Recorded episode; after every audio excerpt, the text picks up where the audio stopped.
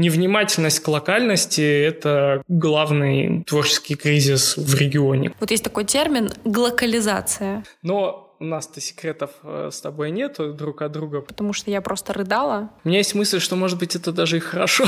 Но это очень эгоистичная мысль. Это крайне эгоистичная мысль. Красивые общественные пространства меняют сознание людей. Аминь.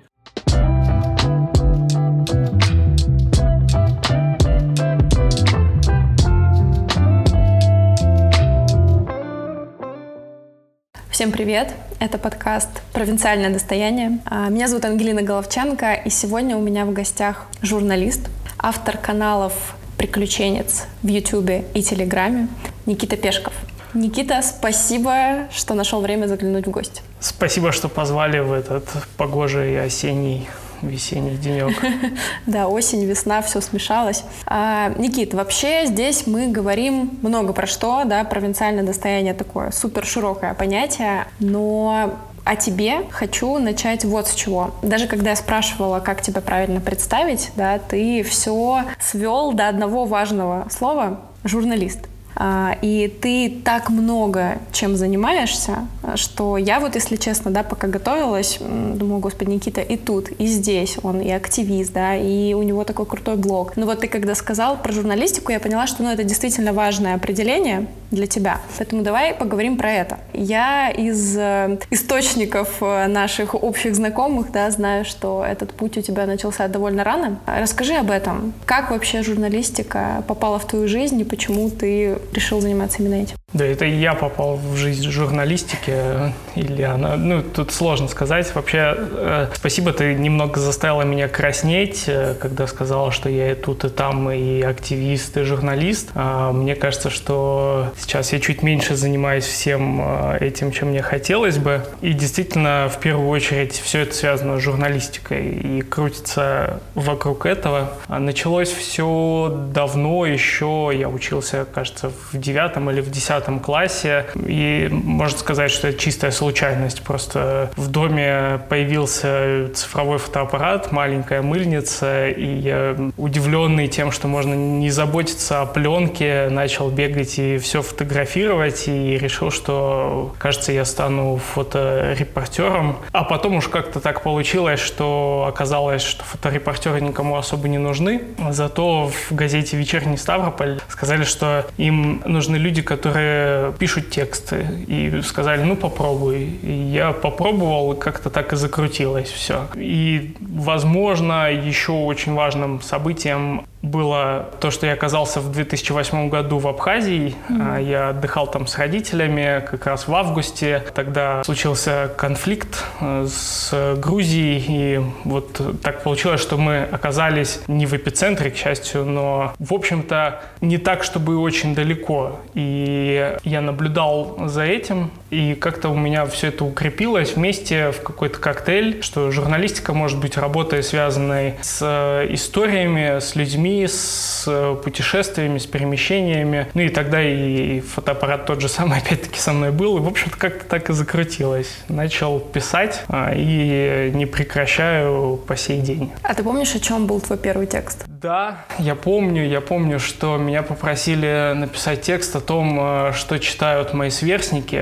То есть это ну, городская газета, мне лет 15. Я подошел, конечно, к этому максимально серьезно, проводил какие-то опросы среди своих друзей и среди одноклассников. Э, что читали тогда, не помню, честно говоря. Но помню, что как-то вот с этого все началось. Слушай, ну это интересный такой задел, да, ты сразу окунулся в то, чтобы поговорить с людьми, исследовать материал. Это круто. Смотри, но насколько я знаю, а, твой путь в журналистике, он такой довольно интересный, то есть ты уже поработал в самых видных изданиях наших, да, ставропольских. Э, это и Ньюстрекер, и Победа-26. Сейчас ты журналист российской газеты. И то есть в целом твоя профессия связана с тем, что ты постоянно поднимаешь какие-то важные вопросы, да, заставляешь людей о чем-то задуматься, освещаешь какие-то важные события. Но при этом ты еще решил сделать отдельный свой канал, да, который тоже во многом про это. Почему так? Почему у тебя появилась эта потребность? Чего тебе не хватало в журналистике, что захотелось завести свой канал? Ну, канал, э, в общем-то, изначально был довольно узкоспециализированный. Я тогда сам начал заниматься активно скалолазанием, mm. и э, изначально была идея в том, что хочется рассказывать про э, всякие э, экстремальные виды спорта на Северном Кавказе, и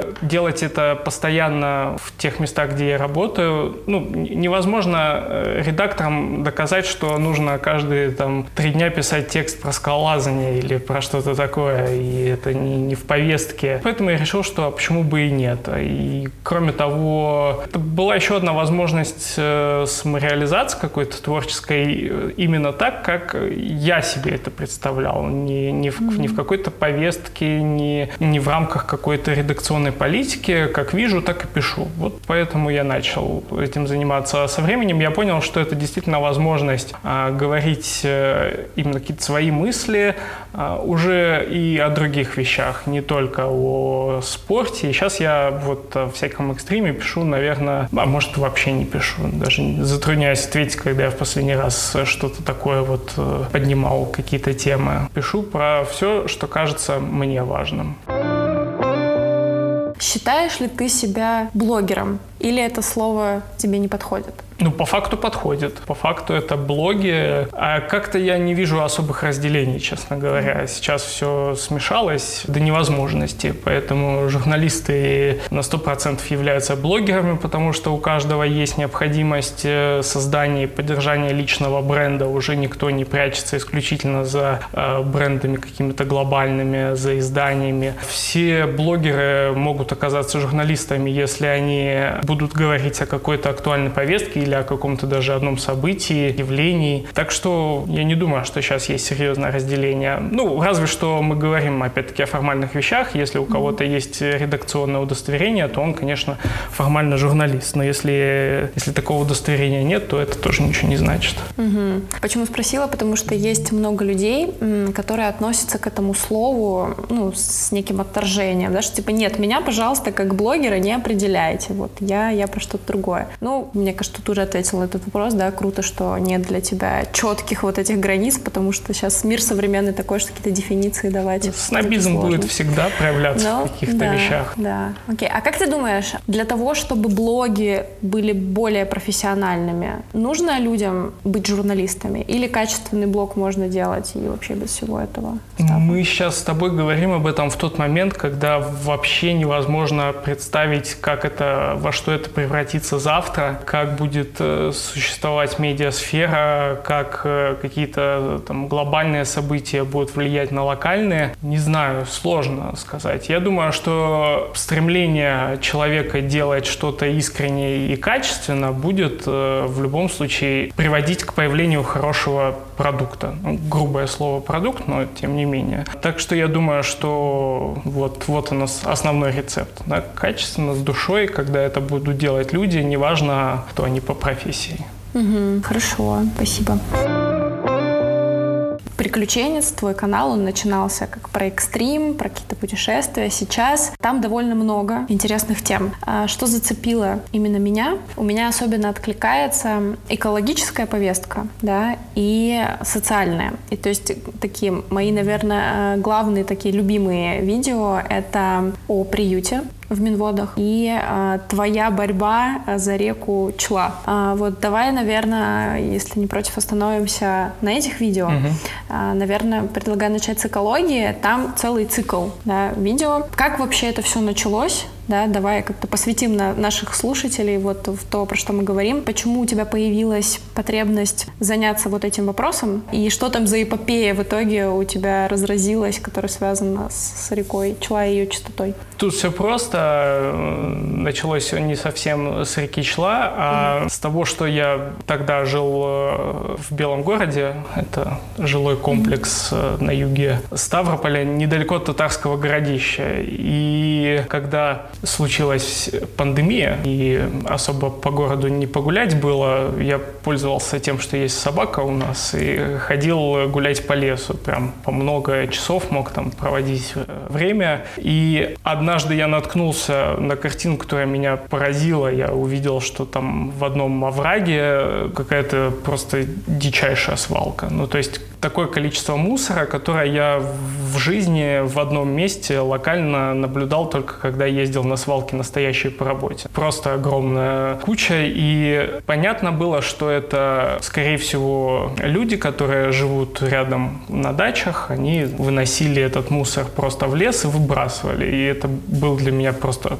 такой шок настоящий. И началось все именно с этой свалки, то есть я сделал видео или даже парочку видео про нее, а потом уже заинтересовался вопросом, а где есть еще такие у нас э, проблемные точки в Ставрополе, потому что оказалось, что это какая-то систематическая история, что это не касается только татарского городища. И я поспрашивал у людей, провел какой-то соцопрос в сетях, просто спросил, э, рассказывайте, если знаете. И мне рассказали, в том числе про реку Чла. И я за один день посетил несколько таких точек, и как раз там э, нашел просто еще более, я даже не знаю, как цензурное слово подобрать, еще более э, масштабную свалку. Просто вот нечто, что поражает, когда ты видишь, даже в каком-то смысле ты такой думаешь, ну да, классно, вот это вот достижение, же надо было посмотреть постараться так сделать. Вот так все и закрутилось, и я и как блогер пытался как-то обратить на эту ситуацию внимание как журналист, и в итоге, что меня порадовало вообще, mm-hmm. что какая-то как-то что-то двигалось, то есть э, ситуация исправлялась. В итоге, честно говоря, всю зиму там не был. Мне интересно взглянуть, что там сейчас происходит, потому что есть подозрение, что до конца, наверное, ситуация не исправилась.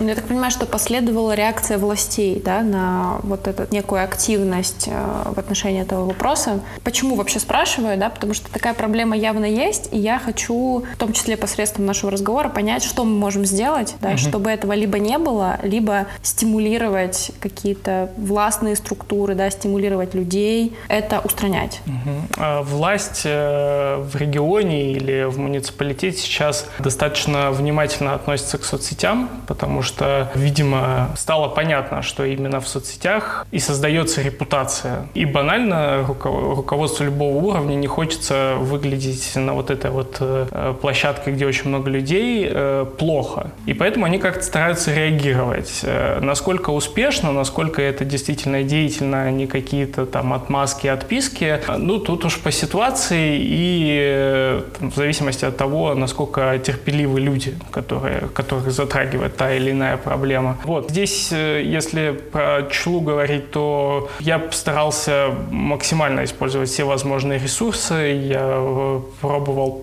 привлечь э, знакомых, друзей, журналистов. Они отзывались, потому что сложно было не отозваться, когда я показывал людям фото и видео.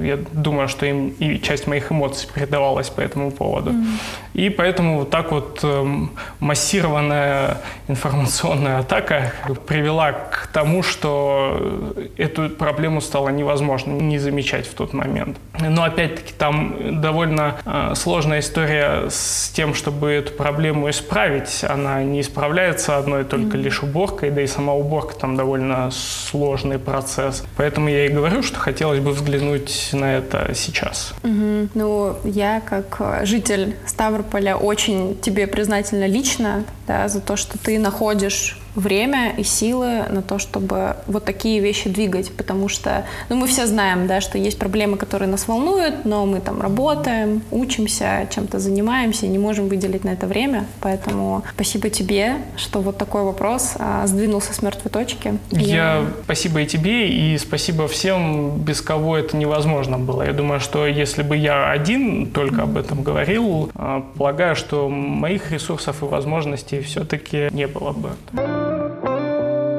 Одно из самых ярких видео в том числе, э, которое я, если честно, не смогла полностью посмотреть, потому что я просто рыдала. Я останавливала его, смотрела дальше. Ну, я, в принципе, к таким вещам очень чувствительно отношусь. Э, это твое видео про приют в Минводах. Приют, э, который не для детей, не для животных, а совершенно особого рода приют. Расскажи, пожалуйста, об этом месте и как вообще пришла идея про него рассказать. Это журналистская достаточно история. Просто коллеги, как-то мы сидели с друзьями, с коллегами общались в баре и рассказывали истории, травили какие-то байки. И как-то вот э, всплыла тема с местом, э, с единственным на Ставрополье местом, где волонтеры собирают и ухаживают за а, бездомными, за людьми, которые оказались э, там, в трудной жизненной ситуации. Это не только, кстати, бездомные, это люди, которым нужен уход, помощь какая-то. Ну, я видела, да, что там есть женщина, которую выписали из больницы, mm-hmm. а ей некуда поехать, да, потому что от нее да, все отказались. Просто вот иногда складывается так, э, что за людьми некому ухаживать. И вот э, кому-то из них везет оказаться в таком месте, где люди просто сами, не требуя с них каких-то там денег, особо могут им помогать. А, я заинтересовался тогда и со своим коллегой, фотографом а, Эдуардом Корниенко, мы решили туда съездить.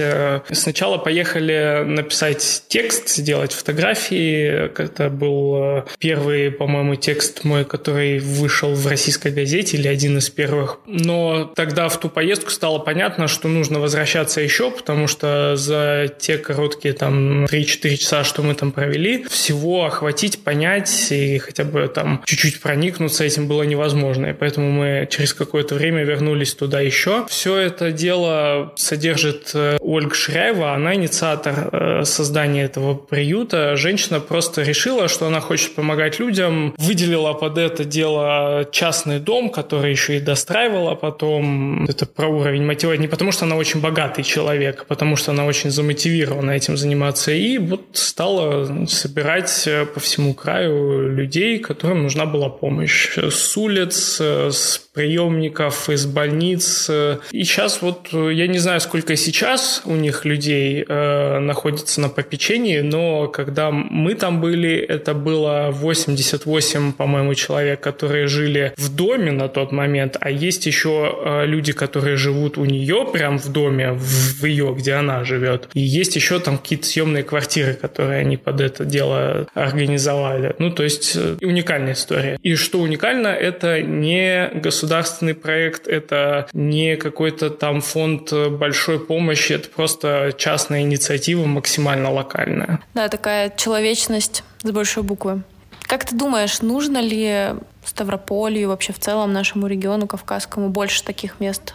А я э, не, знаю ответ на этот вопрос, потому что это настолько какое-то вот явление уникальное, что сложно представить, было бы оно, работало бы оно в какой-то системе, или я как раз пытался понять, что за условия, как сошли звезды, что такое место появилось. Для меня эта часть все равно осталась загадкой. Я для себя некий ответ нашел, и этот ответ в том, что есть немного людей, вот я их называю волнующиеся люди, которые вот у них э, внутренняя потребность, внутренняя какая-то постоянная боль, э, какой-то огонь внутри, который заставляет их заниматься бездомными людьми, бездомными животными. Там, кто, я слышал мнение, кто-то говорил, что да, они ненормальные. Ну, вот, вот с какой-то такой агрессией. Может быть, э, здесь действительно можно говорить, что это выходит за рамки какой-то нормы, потому что, ну давай честно, ты вот э, пойдешь сегодня заниматься там бездомными людьми, там посвятишь всю свою жизнь этому? Я вот нет, наверное. Для меня абсолютно понятен ответ, что я бы не смог так. Они как-то вот у них устроена так голова, душа, что они этим занимаются. Так что, не знаю, может, так, государственных каких-то э, учреждений для людей, которые нуждаются в помощи, действительно должно быть больше, мне кажется. Потому что, судя по тому, что только в этом приюте живет сотня человек, человек говорит о том, что им не хватает места. То же самое там с женщинами, которые оказались э, жертвами какого-то насилия, которым нужна тоже и психологическая помощь, и иногда просто место, где им нужно побыть. Я вот не знаю, есть ли у нас на Ставрополе такие места. Да, таких мест должно быть больше, но волонтерских проектов не знаю не факт, что это возможно. Угу. Поняла тебя. В этом и феномен э, вот этой вещи, что ее невозможно ретранслировать в систему, как мне кажется, да, это что-то такое мне частное, кажется, да. душевное, да. Очень интересно. Я на самом деле тоже много думала об этом, да, как как вообще появляются такие люди, и как они это делают, откуда у них столько сил. Окей, давай поговорим еще про одно видео. А, тут уже такая более радужная повестка. А, это видео из Солнечнодольска. А, замечательный там появился проект. Я, к сожалению, пока не была. Очень рекомендую. Ты как очевидец, расскажи, пожалуйста, что это, про что это и что ты чувствовал когда ты там был и снимал это? Для меня это история про то, как э, творчество может менять пространство вокруг себя, про то, как э, энергия созидательная делает э, жизнь людей в одном конкретном, в одном конкретном месте. Вот, вот про это для меня эта история. То есть мы как-то привыкли разделять, ну, не буду говорить за всех, но мне кажется, что очень много людей разделяют вот это вот э, художественную, там, творческую часть нашей жизни, которая присутствует так или иначе у всех, быт, и им кажется, что это что-то отдельное. А вот Солнечнодольск доказывает, что это вещи, которые не просто связаны, но еще и показывает, как именно влияет одно на другое. То есть, э, казалось бы, люди просто нарисовали какие-то очень большие картины на домах, но я уверен, что пространство, где это произошло, кардинально изменилось и стало просто подмена смысла смыслов в хорошем смысле произошла. И сейчас эта история особенно важна, на мой взгляд, потому что а, если мы будем сегодня описывать э, фестиваль «Культурный код», он будет, возможно, оказаться чем-то из другой реальности, потому что там принимало участие несколько десятков художников из, кажется, 15 стран мира, то есть это еще и пример международной кооперации, международного взаимодействия, с которым сейчас, возможно, возникают некие, не, некоторые сложности сложности. Так что это важный пример того, почему это нужно. Время покажет, как это проявится еще. А у тебя там был герой в этом видео, которого ты берешь комментарий, да, твой друг, который ездил вместе с тобой, Алан Мисиков, и он говорит, что то, что случилось в Солнечнодольске, да, это пример того, как красивые общественные пространства меняют сознание людей. Меня эта мысль очень зацепила, и мне кажется, это такой девиз для нас, для всех, что мы можем сделать вовне, чтобы сознание людей изменилось и чтобы качество их жизни повысилось. Окей, э, мы поговорили про твои видео, но у меня еще есть вопрос. Это же такая, ну, довольно интересная деятельность, и наверняка с тобой случались э, какие-то забавные истории, может быть, даже кринжовые. Э, есть что-то, чем ты бы хотел поделиться? Вот во время съемок или, может, во время подготовки? Тут чаще всего эти истории связаны с тем, как люди отказываются говорить или что-то обсуждать. Я очень удивляюсь закрытости нашей. Вот, и, и мне кажется, что это такая прям национальная черта, потому что, мне кажется, 80% людей, с кем я хотел бы пообщаться, когда делаю какое-то видео, сторонятся даже простого разговора с незнакомыми людьми, а уж если они видят в руках камеру, и еще страшнее, на их взгляд. Почему-то люди, вот, у них сложности с выражением мыслей. Ну, прям каких-то забавных историй с этим мне помнится мало. Скорее, это были какие-то грустные моменты. Но одно видео, одна история мне действительно запомнилась. Она почему-то возникла первая, первая в голове, когда ты вот спросила. Это видео из Северной Осетии, э, куда я просто поехал на несколько дней отдохнуть, поездить, там, покататься по ущельям, посмотреть на горы. И видео родилось э, практически на месте. Я даже не уверен был, что я буду что-то снимать. Э, серьезно. Мы ехали с супругой. Она любительница гор, она ходит в походы в горы. И просто когда мы ехали по Феогдонскому ущелью, а я, я вижу, что она начинает рыдать. И я не понимаю, что, что, что, что я сделал не так, что произошло, что тебя огорчило. И вот она стало понятно, что ничего не огорчило, что я не накосячил нигде, а просто она увидела и вид, и ощущение гор ее настолько поразило, что она так вот проявила свои эмоции, и я э, давлю на тормоз, достаю камеру, все, мы начинаем снимать здесь, я начинаю ее пытать, она, ей неловко, потому что она вот в эмоциях вся, я еще с камерой, но вот все равно мне нравится, что как тогда удалось передать ее эти ощущения, и прям с этого видео то и началось. Вот такие моменты мне нравятся, когда как-то вот э, получается не надуманно, не наигранно, а натурально, органично. Ты вообще довольно много ездишь по Кавказу э, и по работе, да, и по своим там личным целям путешествий. Давай попробуем выделить, на твой взгляд, топ-5 самых недооцененных мест на Кавказе. А я вот... Э, у меня есть мысль, что, может быть, это даже и хорошо.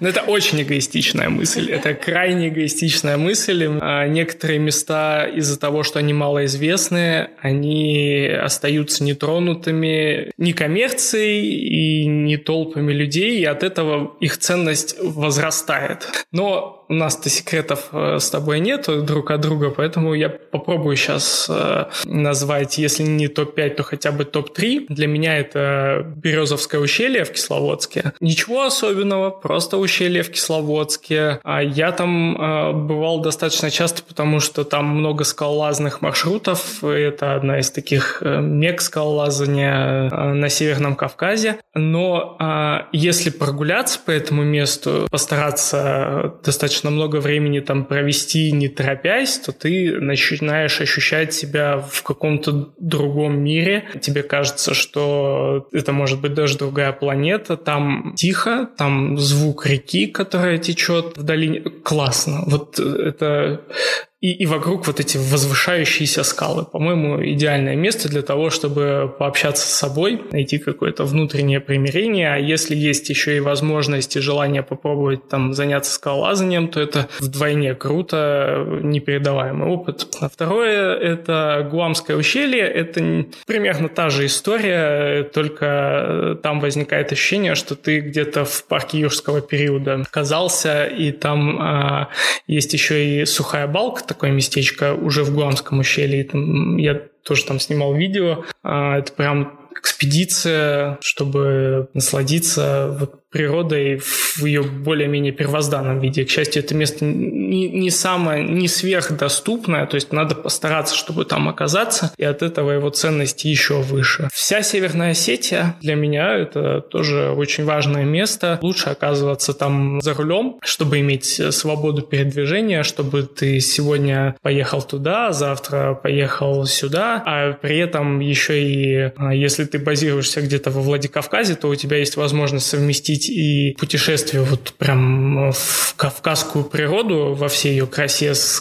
горами, с э, ущельями и при этом в центре культурной жизни, которая очень самобытна, очень богата, интересна. Для меня вот классным впечатлением было просто прогулка во Владикавказе, и я наткнулся на огромную витрину. А я привык видеть такие витрины у магазинов, там стоят обязательно манекены, одежда, какие-то там бренды, э, что-то такое, а там детская школа рисования, видимо, какая-то была, и, и мне показалось, что это частная, ну, то есть частная школа рисования в классном месте, ну, как, как какое-то вот создается от этого ощущение богатства такой культурной творческой жизни, и общаясь с людьми, из э, Владикавказа я понимаю, что ощущение это не ошибочное. Но вот топ-3. Топ-5 уже будет сложнее. Ты как раз коснулся темы культуры, и это то, что меня, да, очень так волнует и находит во мне отклик. Что, не знаю, может за последний год, может быть, вообще ты бы хотел выделить из каких-то культурных открытий который ты сделал вот в нашем северокавказском регионе? Угу. Конечно, это мы с тобой поговорили уже про культурный код. Такого не было, и вопрос, будет ли. Я немного завидую тем, кто еще не был в самом Солнечнодольске, и я не завидую тем, кто мог бы там оказаться во время фестиваля, но по каким-то причинам сам решил не сделать этого. Это была ошибка, потому что видеть, как это создается, поверьте, этот опыт ничем не заменить. Еще для себя пометил э, два ответа на твой вопрос. Это мои э, друзья и коллеги, которые делают блог на Ютубе и в других социальных сетях он называется Парноблог. Э, Ростислав Скидан и Аня Кривецкая, ребята с телевидения. Э, я чувствую с ними родство такое вот идеологическое. Они очень классно умеют преподнести и профессионально, потому что они профессиональные телевизионщики. Какие-то штуки раз вот тоже про Кавказ, про Ставропольский край. Они могут выбрать какое-то место, поехать и рассказать про него. Иногда получается очень забавно. И еще одно – это а, телеграм-канал а, «Кислород». Я был рад найти его, обнаружить, потому что мало кто сейчас говорит о вещах, которые остались, кажется, в истории, да, и не являются повседневностью нашей, но при этом имеют большое значение для нас вот в плане культурной жизни, рассказы о людях, о творчестве локальном, кавказском, ставропольском. Это то, чего не хватает, и я был рад, что есть люди, которые этим занимаются. Здорово, спасибо. Довольно, довольно интересно. Я сама открыла для себя сейчас кое-что. Ну, я слышала уже, да, про Ростислава Скидана, я не знала, что у них есть канал. Это прямо интересно, да. Я сегодня посерчу. Мы уже несколько раз коснулись да, этого фестиваля, который называется «Культурный код» в Солнечнодольске, но вот это словосочетание «культурный код», оно такое довольно часто используемое разными людьми в разных контекстах. И мне кажется, что у каждого человека вообще свое понимание, да, это своя дефиниция вот этого понятия. Но у меня вот вопрос к тебе. Как ты думаешь, у людей живущих на Кавказе, есть какой-то свой особенный культурный код? И если да, то в чем он выражается? О, это очень сложный для меня вопрос. Мне кажется, что мы сейчас все в поиске этого культурного кода. Я имею в виду сейчас это последние пару десятилетий точно, а в последние несколько лет э, супер активно, потому что есть э, возможности и ресурсы для того, чтобы коммуницировать. Спасибо интернету за то, что он дал возможность э, взаимодействовать людям, которые живут в разных уголках э, планеты или в разных уголках одного региона, потому что этого взаимодействия раньше точно не хватало. И сейчас как-то предлагая друг другу какие-то свои видения, какие-то свои а, творческие идеи, какие-то движения, он создается и формируется. До этого он, мне кажется, был у каждого свой. Северный Кавказ — это много народов, много языков. Еще и это культуры, которые, в общем-то, во многом, как мне кажется, были э, заточены на какую-то локальность и закрытость, возможно. Возможно, я утрирую или как-то даже кого-то оби обидел бы этими словами, но так мне кажется. А сейчас просто невозможно оставаться закрытыми, чрезмерно локальными. Все равно как-то просачивается какое-то взаимодействие. Так что я думаю, что потихонечку, потихонечку он начнет формироваться, и уж тем более, если у нас есть авторы, которые ходят э, со своими произведениями на международный уровень, то это будет процесс ускоряться. Там тот же Кантимир Балагов, человек Северного Кавказа, который вот достиг таких высот. Так что я думаю, что в поиске. А уж тем более описать взяться, если я бы попробовал, целое научное произведение могло быть или художественное. Да, это правда. Вот, кстати, ты упомянул Кантимира Балагова, и я, когда смотрела фильм «Теснота», у меня была какая-то такая гордость за то, что действие происходит на Северном Кавказе, да, что это вот что-то свое родное, что вышло на довольно высокий международный уровень. И да, будет круто, если таких авторов будет становиться больше. Ну, тут, знаешь, важный момент э, в том, чтобы не ориентироваться только на тех авторов, которые вышли на международный уровень. Это тоже такая довольно распространенная специфическая форма снобизма. А смотреть, э, читать, э, только э, лучше, и мы говорим лучше, а в голове имеем в виду популярное, да, то, что сделало себе имя, сформировало себе имя. Большая проблема и то, что тормозит наше развитие культурное, творческое, это то, что мы не обращаем внимания на то, что происходит прям буквально рядом с нами. Я сейчас вот э, тоже мне стыдненько немного, я буквально за несколько, за пару часов до подкаста ставропольский режиссер э, Дмитрий Москвитин э, скинул мне ВКонтакте ссылку на свой короткометражный фильм «Тьма». Говорит, глянь, посмотри, если есть возможность, распространи. Я буквально пролистал, потому что не было там возможности еще посмотреть. Я увидел, что это сделано классно технически, судя по первым кадрам, там э, даже было на многих разных каких-то фестивалях. Но если мы выйдем на улицу и спросим, кто такой Дмитрий Дмитрий Москвитин, я думаю, что никто не ответит на этот вопрос. А, а люди стараются, люди что-то делают. И мне кажется, что сложно себе представить, сколько авторов прекратили чем-то заниматься просто потому, что они не нашли вот этого вот важного ресурса людского внимания тем, чем они занимались. Это большая вот э, невнимательность к локальности – это главный творческий кризис в регионе, как мне кажется. Это очень важная ремарка. Спасибо тебе за нее. А, слушай, а как тебе кажется, что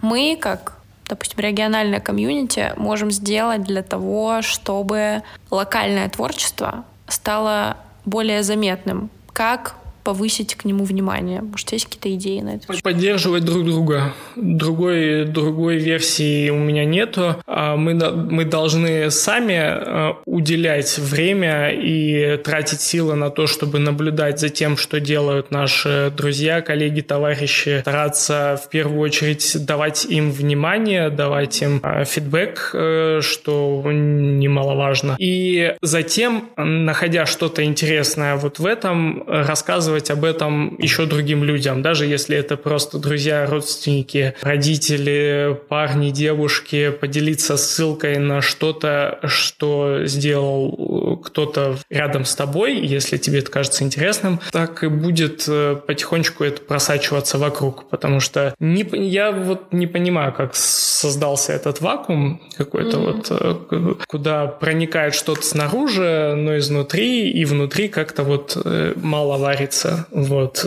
Но возможно, что это просто информационный шум, да, очень много информации вокруг, очень много важной информации вокруг, очень много классных продуктов вокруг, и на все точно не будет хватать времени. Если только мы не поймем, зачем нам эта локальность, только если мы не поймем, почему важно, чтобы что-то происходило рядом с тобой, творческое, какая-то вот творческая, журналистская. Почему, почему именно это важно, нам нужно всем дать ответ. Да.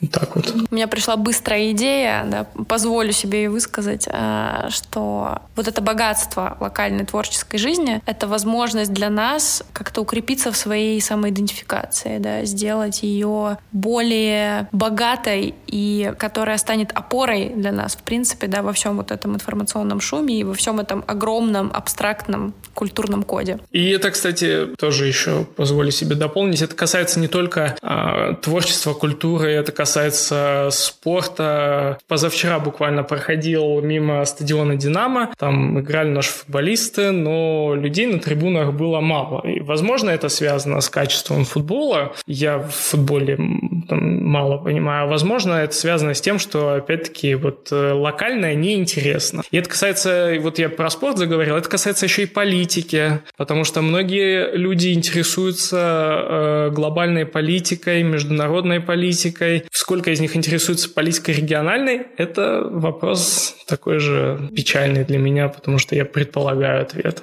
Когда началась пандемия, в целом многие да, эксперты, люди, которые просто в этом все варятся, стали замечать, что вот есть такой термин глокализация, да, то есть это противоположность глобализации, когда что-то локальное становится более развивающимся, да, более заметным. И как раз во время пандемии произошел такой какой-то рост глокализации и сильно завирусился в англоговорящем пространстве а, такой слоган а, «Support your locals». И мне кажется, это то, что нам всем стоит делать, да, поддерживать то, что есть у нас, местного, локального. И таким образом, мне кажется, в целом жизнь станет какой-то более ярко играющей. Аминь. Аминь, да, я абсолютно согласен с этим. Задание, да, нашим слушателям. Сегодня все заходим на YouTube, заходим в поисковую строку какого угодно поисковика и ищем локальных режиссеров, YouTube-каналы, а, ходим на спортивные матчи. Никита, вопрос еще один для тебя мы приготовили. А, этот подкаст называется «Провинциальное достояние». Для тебя провинциальное достояние — это что? О, для меня это ритм жизни, наверное. Мне чем нравится провинциальность и что я считаю главным ее достоянием, это тот ритм жизни, который здесь э, можно для себя создать, неспешный, комфортный, чтобы хватало времени э, оглядеться вокруг, э, пообщаться с хорошими людьми, почитать, посмотреть фильмы. Я понимаю, что это можно сделать и в столицах, но здесь как-то дышится иначе, и потому и все это усваивается как-то по-другому. Это был подкаст «Провинциальное достояние». Спасибо, что дослушали выпуск до конца. Слушайте нас на всех доступных платформах этой страны. Пишите нам отзывы, ставьте звездочки. И нам будет особенно приятно, если вы расскажете о подкасте своим друзьям.